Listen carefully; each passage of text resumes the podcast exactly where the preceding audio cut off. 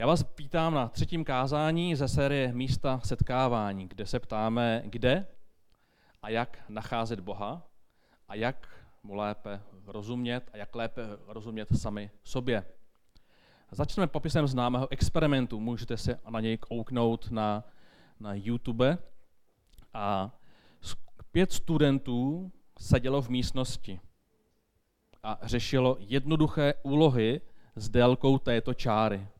Těch pět lidí, ten muž v bílém je člověk, který opravdu musí přemýšlet, těch pět je dohodnutých, jak budou reagovat. A mají takovéto primitivní úkoly. Která ta čára je stejná jako varianta A, B a C. Pět studentů odpovídá špatně. A kdy si myslíte, že ať už ten muž v bílém nebo ti další, kdy začne odpovídat stejně jako ta skupina, i když ví, že to je vyloženě špatně? Od třetí otázky, od třetí čáry, ty studenti začali odpovídat jako ten DAF, přestože věděli, že to je špatně. Studenti vysoké školy. Podobných experimentů je celá řada. Všechny jsou, nebo hodně z nich je na internetu, kdy se lidé stoupají v čekárně na sirénu a ti noví, co přicházejí, tak koukají se, všichni stoupají na sirénu, po chvilce se taky stoupají na sirénu a pak už tam jsou jenom oni a přicházejí obyčejní další lidé a tento člověk je to všechny naučí, přestože vůbec neví, proč to dělá. Takže mnoho, mnoho podobných experimentů kdy se lidé po chvíli chovají nelogicky jako ti okolo nich. V Evansdorfu byl mladý kluk, který pořád tvrdil, že k němu Bůh mluví třikrát až pětkrát denně. Po třech měsících měli všichni pocit, že toto je ten pravý křesťan, přestože ho nikdo neznal. Tento muž byl sám sobě Bohem. Nikde v žádné církvi, v žádném společenství nevydržel více jak tři měsíce a jeho vztahy a život nebyly vůbec dobré. Přesto ty tři měsíce, když vždycky oslňoval svou falešnou duchovností. Pro většinu tehdy nejen mladých lidí eh, byl vzorem a lidé od něj odvozovali svoji vlastní víru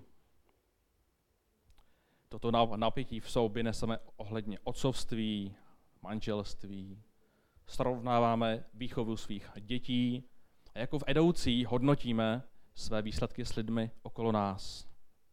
Tady i vidíme tyto experimenty nebo tyto vlivy divných lidí, které se snažíme napodobovat, tak tu máme otázku, umíme vůbec být sami sebou? Máme odvahu ostatním lidem vyjádřit to, kým jsme, to, jak věcem věříme, to, jak v Boha věříme. Ko, ko, kolik věcí děláme, protože jsme viděli u někoho jiného. Kolik přesvědčení o duchovním životě máme, protože jsme je někde četli. Ohrožují tě názory a zkušenosti druhých ve tvém vztahu s Bohem? To bude záměrem dnešního zamyšlení. Přečteme si k němu biblický text. Ježíš v hlubokém zármutku řekl, bylo to v čase posledního týdne jeho života a byli spolu v jedné místnosti. Amen pravím vám, jeden z vás mě zradí. Učedníci se, se dívali jeden na druhého v nejistotě, o kom to asi mluví. Jeden z učedníků, kterého Ježíš miloval, ležel v jeho klíně. Na, na toho se Šimon Petr obrátil a řekl, zeptej se, o kom to mluví. Ten učedník se těsně naklonil k Ježíšovi a zeptal se, pane, kdo to je? Ježíš odpověděl, je to ten, pro koho namočím krajíc chleba a podám mu ho. Omočil tedy ten krajíc, vzali a dali Jidášovi. Tehdy potom krajíci vstoupil do něho psatan a Ježíš mu řekl, co chceš učinit, učiň hned. A jako minulý týden čtete naši oblíbenou větu, Nikdo to nepochopil. Máme zde jediného učedníka, víte, který to byl, kdo ležel Ježíšově klíně? Byl to Jan. Máme zde jediného učedníka, o kterém se píše, že ho Ježíš tak iloval, že mohl ležet na jeho no, no, noze, což byl zvyk, že lidé tenkrát neseděli u stolu, ale leželi na různých lehátkách. Je to stejný učedník, který byl na dvoře, když Ježíše odvedli k veleknězi, ale Petr musel zůstat před branami. Máme Janovi závidět? Máme jiným křesťanům závidět, že mají odlišný postoj, odlišnou zkušenost s Bohem? Kdo byste chtěl, kdyby to bylo ožné, ležet v Ježíšově klíně, objímat ho, být mu blízko? Jde o určitou intimitu, že? O určitou jako fyzickou, psychickou blízkost. Ale tam je ještě jedna otázka. Máte pocit, že lidé kolem tebe mají výhody? Mají privilegia? Máme tedy zde dnes dvě témata. Schopnost být sám sebou, když mé okolí, když mé okolí tvrdí, měl bys to dělat, ale jinak. A pocit, že někteří mají větší privilegia, než mám já. A tak se s tím dneska popisujeme v tématu duchovní temperamenty, a ne každý se s Bohem propojujeme jinak. V posledním e-mailu s názvem série jsem vám poslal knihu od Eryho Posvátné stezky, která mluví o tom, že každý rozumíme Bohu trochu jinak. A měli bychom ho hledat na jiném místě. Zamávejte na mě někdo, kdo jste to otevřel a četl. Čtyři lidé. Hmm. tak dneska dostanete kávu zdarma, jo? Vy, co jste se přihlásil, tak máte kávu zdarma, pája to slyší. V Bibli totiž vidíme, že Bůh první knihy Mojžíšovi je tentýž jako Bůh zjevení. Lidé ovšem tohoto Boha vždy uctívali různými způsoby. Abraham měl zvyk, kamkoliv přišel, budoval oltář. Budujete taky někdo oltář? Nevíte, že to je ten správný způsob, jak, jak si Boha zaujmout? Nevíte? No, možná, možná to tak není, že? Mojžíš a Eliáš zažívali velmi zvláštní setkání s Bohem. Jejich rozhovory i duchovní zkušenosti jsou tak moc odlišné od jiných postav. Král David oslavoval Boha takovým entuziasmem, že jim pohodla jeho vlastní žena. Šelamoun, jeho syn, oslavoval Boha obrovskými oběťmi. Desetitisíce zvířat byly spalovány a on tím vyjadřoval, vidíš Bože, jak si tě vážím. Ezechiel a apoštol Jan nám představují Boha velmi barvitě. Když čteme ty pasáže, tak vidíme, že jejich Bůh je až smyslově nádherný, všechny ty obrazy, barvy. Jan používá symboliku, sedm uzdravení, sedm já jsem, je to velmi emotivní oproti třeba Markovi. Ordokaj projevoval lásku tím, že se staral o osiřelou Ester. Marie z Betánie, která seděla u Ježíšových nohou, místo aby pracovala, tak si jen tak seděla, rozjímala. A je takzvaný rozjímací typ.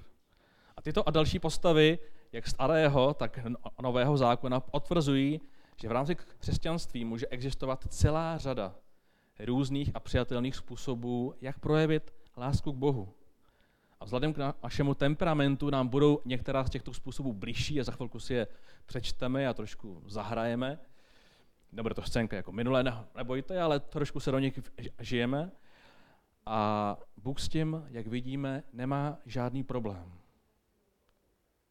Ten problém, který s tím někdo má, jsme často my, protože chceme, aby ten druhý to prožíval trošku víc jako já, aby měl hrát, aby měl rád víc pomalejší písně, nebo, nebo, nebo rychlejší písně, nebo aby vůbec nebyly písně.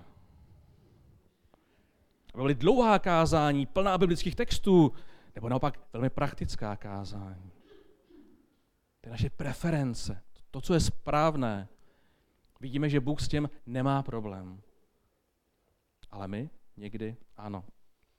Přesto pokud knihu budete číst, berte ji trošku s nadhledem, píše ji člověk z tradičního prostředí a proto mnoho těch, těch, těch projevů jsou filtrovány přes to tradiční prostředí, ale přesto je to inspirací. Projedeme si těch devět typů jenom velmi rychle, protože to není úplně záměrem se je všechny naučit. ty samotná označení jsou, jsou hrozná, ale já je musím respektovat, abyste pak je oznali v té knize. Takže naturalisté, prosím vás, ne, nemá co dělat s tím, co vás teďka nápadá, ale jsou to lidé, kteří milují Boha v přírodě.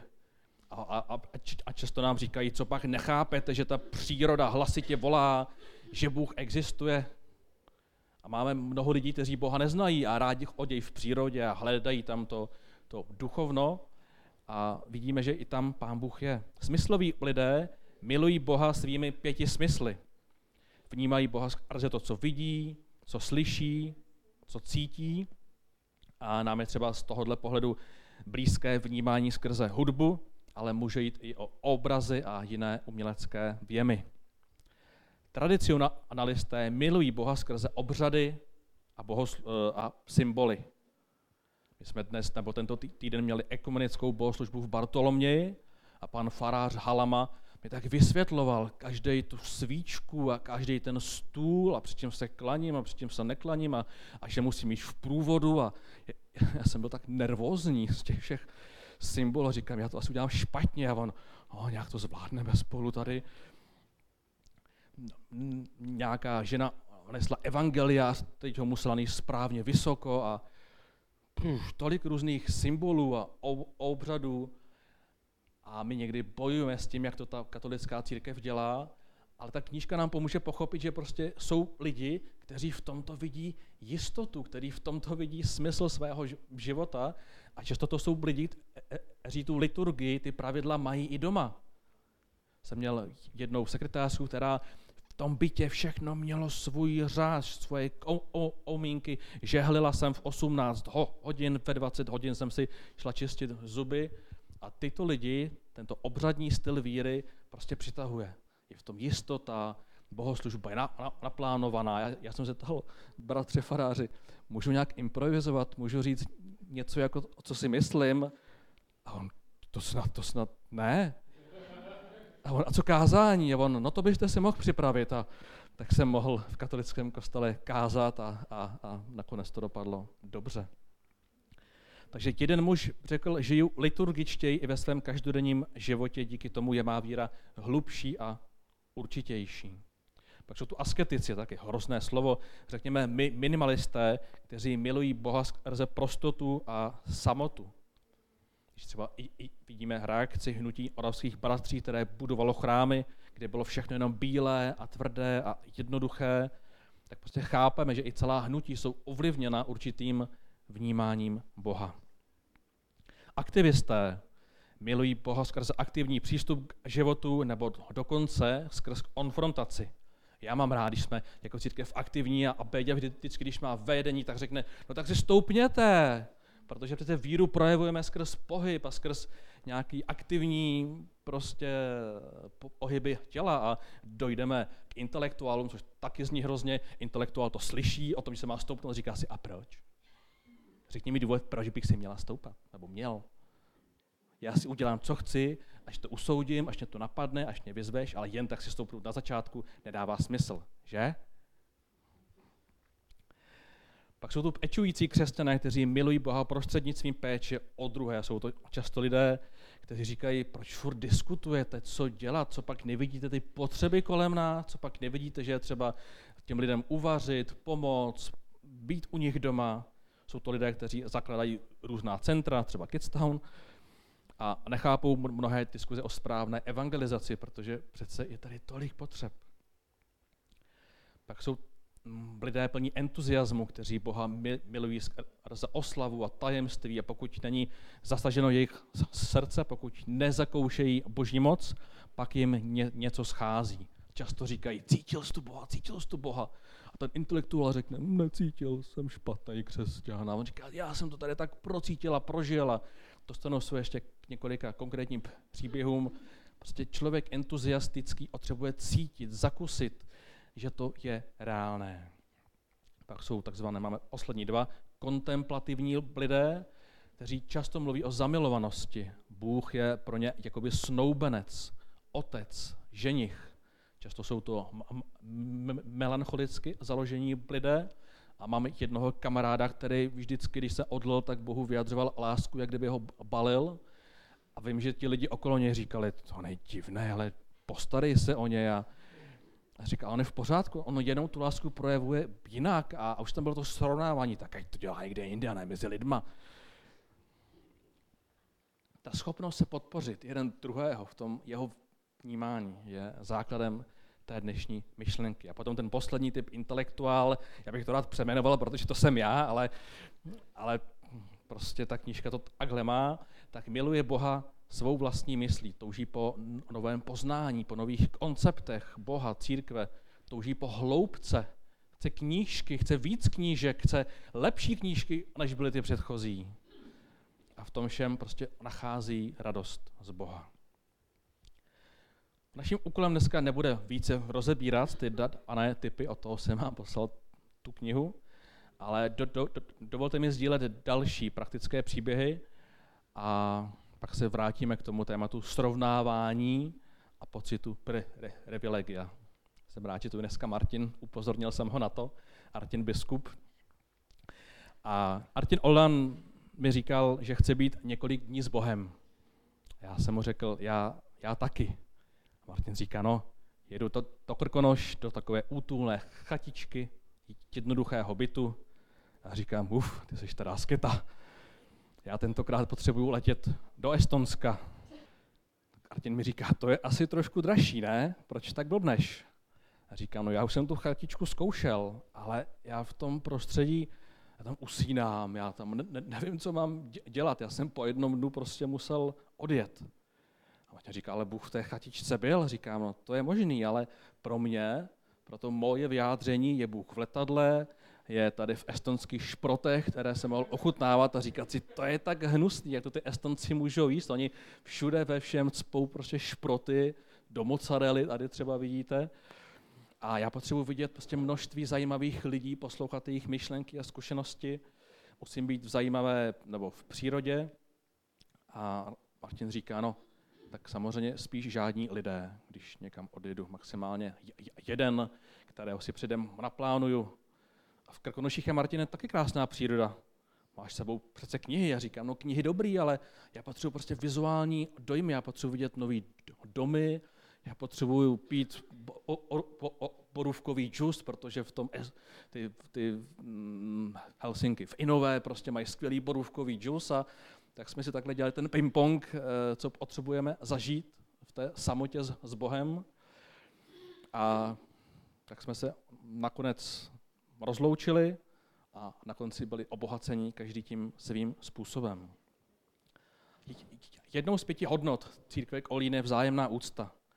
A byl jsem rád, že mě, že mě Martin nenutil jet do krkonožské chatičky s tím, že to je ten správný způsob přece, a já jsem ho na oplátku nenutil být obklopen mnohými lidmi a pohybovat se po neznámých zemích. O, osobně jsem podle testu zjistil, že jsem nejvíce intelektuální typ, ale rád také vidím Boha v akci, proto pořád říkám, musíme tady něco dělat a vnímám ho přes své smysly. A před lety jsem právě dostal proroctví a byl jsem rád, že Bůh je minimálně ten, kdo mě respektuje, protože mě stvořil a dostal jsem proroctví, že mám cestovat po světě, pozorovat boží dílo a přemýšlet, které jeho aspekty můžeme uplatnit u nás v Čechách. Tak když jsem byl oprvé, také zrovna s Martinem biskupem v Argentíně, byl jsem ještě vychován, nebo tak jsem nejvíc cítil kolem sebe, že Boha musím cítit. Měl jsem mnoho otázek, cítil si Boha, vnímal si Boha, a já jsem měl pocit, že asi nejsem teda úplně dobrý křesťan, ale nikomu jsem to neříkal tenkrát, že nic necítím. A vnímal jsem, že se musím hodně modlit ve skrytu a hlavně dlouho. A já jsem usínal, když jsem se modlil jako úplně dlouho. Musel jsem si prostě najít vlastní způsob. A když jsem byl v té Argentíně, tak jsme byli na místech zázraků a tam jsem si říkal, tak když už ne tady, tak tady něco ucítím. A opravdu tam bylo desítky lidí, kteří nosili potvrzení, že měli nádor a už ho ne, ne, nemají. Dokonce byly místa, kde lidé lítali vzduchem při modlitbě. Nebudu říkat kteří, protože jednoho z nich znáte, ale byla bohoslužba, kde vedle mě jeden pastor dal ruku na toho druhého, on normálně vyskočil metr do vzduchu, bouchnul sebou. Říkám, tak třeba teď to ucítím. A pak přišel ke mně, také mi tam plácal tou rukou, nic, pokrčil rameny a šel dál. Říkám, zase nic.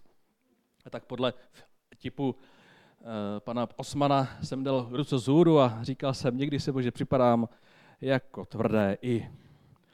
Najednou však, když jsme přišli na staršovstvo pastora Kižerma Prejna a on začal vyučovat o konceptech církve, o sociálním zapojení do společnosti, jak pracují v nemocnicích, věznicích, jak aktivisticky bojují za přírodu, hlásali, přece nemůžete milovat Boha a kácet lesy a prosadili zákon na ochranu led, ledovců. Tak když tento pastor začal vyučovat ty koncepty myšlenkové, tak ve mně se něco rozmíchalo. Já jsem se do něj, do, do, do, do toho chlapa zamiloval, ne emočně, myšlenkově. Já jsem říkal, jo, tady je moment, který prostě já považuji za lásku k Bohu. A mé nitro křičelo, všechno to pro tebe, Bože, způsobím, vymyslím, naplánuju a dám tomu všechno. Pak následovala návštěva věznice, kde byly dvě třetiny obrácených eh, vrahů a byla to nejhorší věznice v zemi. Když jsme tam přišli, tak, tak nám řekli, oni mají příbory. Jsme řekli, no to je super, že má někdo příbor a oni ne, to je svědectví, vězeň nemůže mít příbor, pochopte to, on, on, on, oni mají papírový. A tak přišla ta otázka znova, cítíš to, Martina, tady tu boží, nebo cítíš to? A já jsem neviděl, na co se ptá, tak říkám, jo, tady je strašný smrad z těch vězňů. A tak jsem to chtěl říct, že ten smrad opravdu cítím a, a on říkal, cítíš to boží přítomnost, jak tady Bůh jít jedná, dvě třetiny vězňů jsou obrácený. Ne, já necítím vůbec nic. A tak prošel čas a Martin jel znova do chatičky tentokrát do Mariánských lázní. A jestli nechci jet taky, a říkal jsem mu, že taky chci jet zase na nějaký čas, ale že pojedu do Číny. A tak tenkrát se Martin už jako, tak jako usmál, trošku zakroutil hlavou a popřál mi, abych se vrátil. A když jsem byl ve městě v Čendu, město, které má 10 milionů obyvatel, a já jsem si říkal, chtěl jsem být sám a kolem mě 10 milionů lidí, tak jsem mi Bůh dal dárek. Za cenu ubytovny jsem se dostal do nějakého mrakodrapu, do 33. patra a koukal jsem se na tu nádheru. Viděl jsem smok do daleka. Protože v těchto městech v Číně nevidíte nic jiného než smok. Každopádně jsem říkal, bože, ty mi dopřáváš podle toho mého temperamentu určitý zážitek. A tenkrát Duch Svatý ke mně mluvil a říkal, zážitek je dobrý, ale pochop, že ten nejlepší duchovní zážitek je, když přivedeš člověka k Bohu. A matuj si to, Artine, žádný duchovní temperament tě nesmí zotročit. Má tě přiblížit ke mně a má ti ukázat, že to nejlepší je přivést lidi ke mně. A tak každý duchovní temperament má své dobré a stinné stránky a každý z nás máme tendenci hodnotit druhé lidi podle toho, jestli jsou jako my. V té Číně, přátelé, pocity nikdo, ale nikdo neřešil. Řekl bych, že od té knihy to byly především pečující křesťané a aktivisté a to, jak fungovali, bylo naprosto neskutečné. To hlavní totiž bylo prakticky omáhat a poté pomáhat duchovně. Vymysleli systém po celé Číně na jakékoliv katastrofy, které se stanou a ten systém měli účinnější než vláda byly různá centra a sklady a jejich úkol byl se do třech dnů dostavit kamkoliv, kde se něco děje, prakticky pomoct a pak tam rovnou založit církev. Říká se, že dneska čínská církev má více lidí než členů komunistické strany, proto jsou tak pronásledováni a jejich 150 milionů. Nechtějte vyprávět, když jsem se jich ptal, jakou mají strukturu v Edení neskuteční. Neskuteční. Jsou velmi zorganizovaní. Ten brutálně praktický přístup, kde každý křesťan je misionář, mě velmi fascinovalo. Odkával jsem bohaté podnikatele v onterkách, kteří křižovali město a když přijeli do svých hotelů a kanceláří, převlíkli se do, do, obraku, do, do, do obleku, svolali poradu a plakali. A říkali, Bůh potřebuje ještě více peněz. Jak to uděláme? jaký biznis ještě založíme, kterým oblastem ještě pomůžeme, do jakých nezasažených národů se příští rok dostaneme. Bylo to neskutečné nasazení, jednoduché bohoslužby, silná osobní zbožnost, zodpovědnost za společnost v celku, asketický přístup k životu. A poslední příběh dvouhodinovým přeletem z Pekingu se ocitneme v Jižní Koreji, kde je největší sbor na světě, Yodo Full Gospel Church, který má dneska 800 tisíc členů a jenom, jenom v Soulu mají 200 tisíc lidí. Jejich základem je, víte co? Co je základem této církve v projevení lásky k Bohu? Je to modlitební hora, která je provrtaná a může tam naraz být ubytováno 6 tisíc lidí. Vedoucí skupinky, dávejte pozor, mám doma knížku, dávám ji přečíst.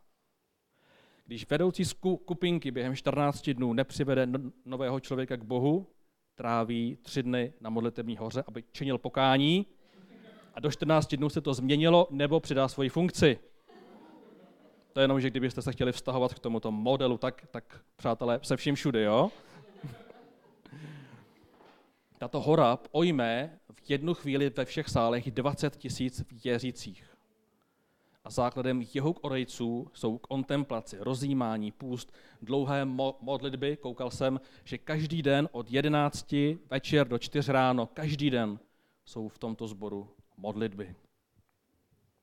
Co s tím vším uděláme? Něco skopírujeme, ne? Třeba jeho korejské dlouhé modlitby. Korejská misie za 25 let v Česku má jedny z nejhorších výsledků na světě. A většina korejských misionářů z Čech odejde do dvou let, protože tady vůbec se svými metodami neuspěli. Jakákoliv denominace to byla, co jsem zjišťoval, tak to nikdo dlouho nevydržel. A tak můžeme vidět, že dokonce každý národ, každý zbor i každý člověk máme jemně odlišný přístup k Bohu. A dneska jsme si ukázali na devět typů a určitě každý z nás jsme nějakým propojením, máme různé metody a způsoby, oslovuje nás třeba více věcí. Ale někdy naše první reakce bývá, já ti dám smyslový křesťan, požitkář je to, válí se po kavárnách, koukni, jak je oblečený. Někdy to jsou naše první věty, když hodnotíme projev víry toho, kdo je od nás napravo či nalevo. Ale jako církev Kolín vyznáváme hodnotu osobní zkušenost, to znamená, chceme potkávat Boha osobně, ale také vzájemnou úctu. Naše hodnota, vzájemná úcta nám říká, že se radujeme, když každý člověk se může s Bohem setkat svým způsobem a miluje ho na jiném místě. Protože my tu ne, nejsme proto, abychom se navzájem posuzovali a poměřovali, kdo má lepší víru. A víme, že jestli nás Ježíš k něčemu vyzývá, tak je to, abychom se navzájem milovali. Každý vychováváme děti jinak, jinak vyjadřujeme lásku partnerovi, jezdíme jinam na dovolenou, dokonce jinak odpočíváme. Každý z nás nachází Boha na jiných místech. A tak poslední návrat k učedníkům a k té první pasáži. Četli jsme, že jeden z jeho učedníků ležel v jeho klíně. Eh, a vidíme, že učedníci uměli spolupracovat. Oni, oni nezáviděli Janovi, on si tam tak leží, abych si tam tak jako lehnul, pojď, vyměníme se po pěti minutách, tam půjdu já, pak jako další a, a tak, tak všech 12, a když bude čas, tak dáme druhý kolo. Jo? Učedníci spolupracují. Petr říká, zeptej se ho, o kom to mluví. On říká, je to ten, komu podám rejc chleba, dal ho Jidášovi a řekl, co chceš učinit, učiň hned. Jak už jsme si řekli, nikdo u stolu nepochopil, proč mu to řekli. Zase někdo něco nechápe. Pokud nechápete, když vám pán Bůh někdy něco řekne, jste správní křesťané. A tak je normální, že občas něco nechápeme, ale přesto můžeme se respektovat. A tak odporuj druhého k tomu, aby byl sám se sebou. A místo pocitu, že někdo má více privilegia, spolupracuj s ním, miluj. A i když nás sem tam někdo zradí, důvěřujme i příště dalším rozdílným lidem. Neříkej mi, ty já už znám, to jsou tamti. Oni nás nakonec zradí, oni reagují takhle. Neškatulkujme lidi. A i příště vyjádřeme důvěru a vždycky důvěřujeme Bohu.